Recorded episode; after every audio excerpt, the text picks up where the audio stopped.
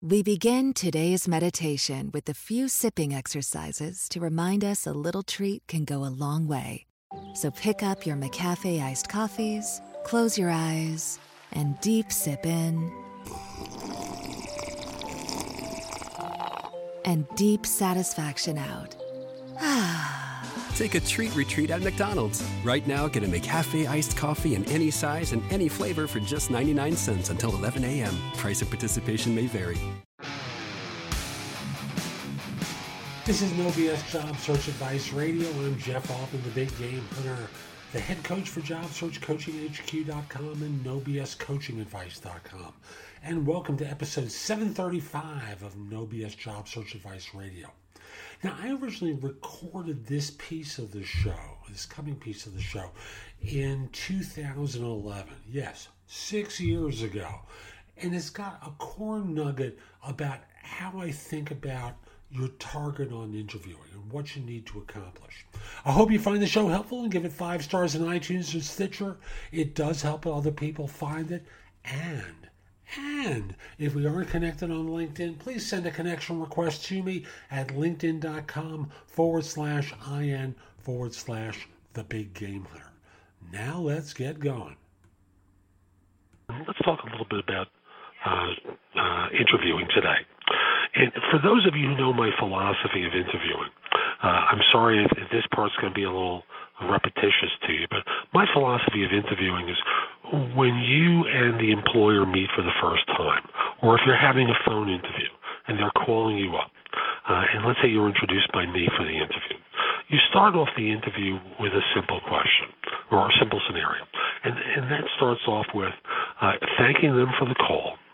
And then you say, you know, I spoke with Jeff Altman about the job, and he gave me a brief description, but I want to get your take on the role.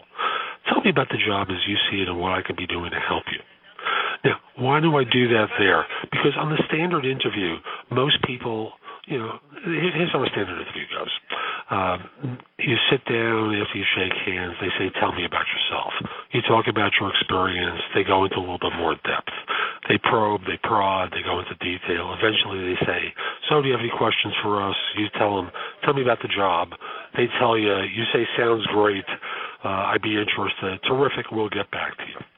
Now, by following my advice, by thanking them for taking the time to, to interview you, and saying you had a brief thumbnail description but want to get their take on the role, asking them to tell you about the job as they see it and what you can be doing to help.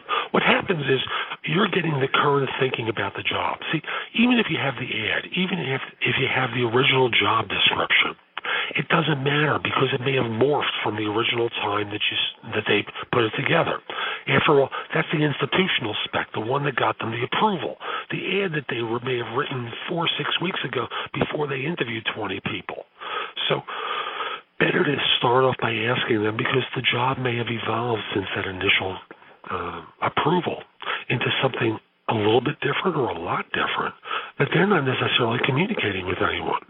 So by asking them that question at the beginning, what I want you to then do is tailor your answers to what they care about. You see, most people talk about what they've done, but they don't talk about what they've done in the context of what the firm is trying to hire.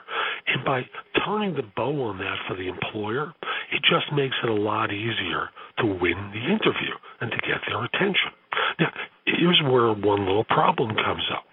Because if you think back to the typical interview, uh, you get to a point in the conversation where they say, "So, do you have any questions for us?" And now you can't ask about the job. You got to talk about something different. So here's my suggestion for that part of the conversation. Instead of asking them to tell you about the job, you can probe a little bit more about the role if they haven't already gone into a lot of depth with you. But better than that, here's what I'd like you to do. What you do is ask them okay, I have an idea of the job from you, but let's say it's six months after I've started. What would cause you to write an exceptional review for me, and what could I do to allow you to look good in front of your management?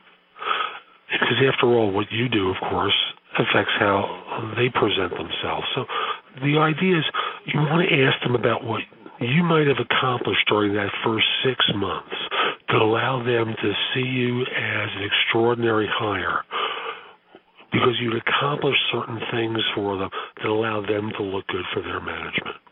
And what that does is give you a benchmark for what you want to accomplish. Because obviously, you don't want to be an ordinary person when they hire you. You want to be one of the top performers. So, uh, focusing on what the accomplishments are uh, that you're going to need to, to make in order to be seen as a high performer is really what the goal is there. Now, there's some subtlety to this because um, one of the things that uh, you can discover is if they give you a neutral answer or something that's kind of innocuous, there's a message in that.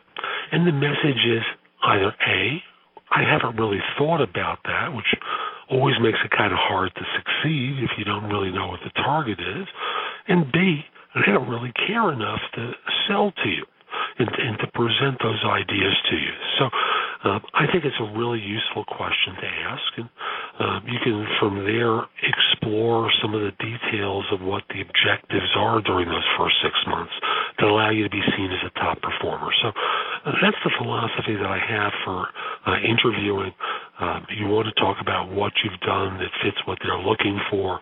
You want to figure out what the goals are that you're going to want to accomplish, uh, and then conclude, of course, by thanking them for their time, and then asking them uh, what next steps might be if they were interested in going forward. Uh, is the very last thing. So that's today's show. I hope you found it helpful. And if you did, here are a few ways that you can connect with me. The first one, of course, is reach out to me on LinkedIn. My page there is linkedin.com forward slash IN forward slash the big game hunter. Mention that you listen to the show because I love to hear from my listeners. It just puts a big smile on my face. Next, if you're an executive and interested in my coaching you, email me at jeffaltman at thebiggamehunter.us. Mention in the subject line that you're interested in coaching. I'll reach back to you. We'll set up a time to speak. We'll figure out whether this makes sense. I want to be clear. I'm not here to be your recruiter. I no longer do search work.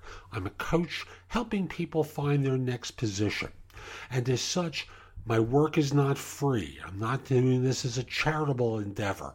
I'm here to see whether I can help you and whether your background is something where I can be of service.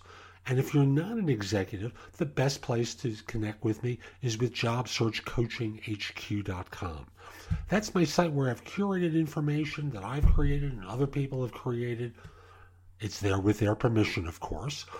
And you can ask me questions. So Right now, there's over 400 pieces of content there, plus the ability to ask me questions. So, again, JobSearchCoachingHQ.com is that site.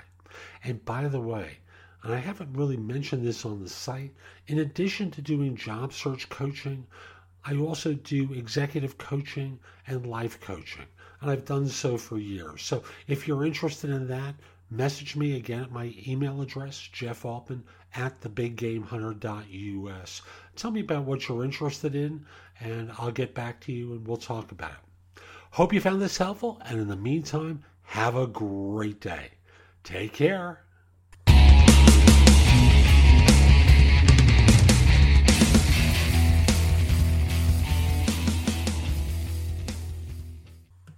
Ace is the place with the helpful hardware, folks. This Thanksgiving, think outside the oven and get thanks grilling with Ace. Get a new grill and choose from top brands like Traeger, Weber, and Big Green Egg to add even more flavor to your Thanksgiving turkey, side dishes, and desserts. Plus, right now, get free assembly and delivery on all grills and accessories $3.99 and up. For the best help on the best grills, stop by your local Ace and get thanks grilling. Ace Rewards members only through December 24th. See participating stores for scheduling or exclusions. Ace is the place with the helpful hardware, folks. This Thanksgiving, think outside the oven and get thanks grilling with Ace.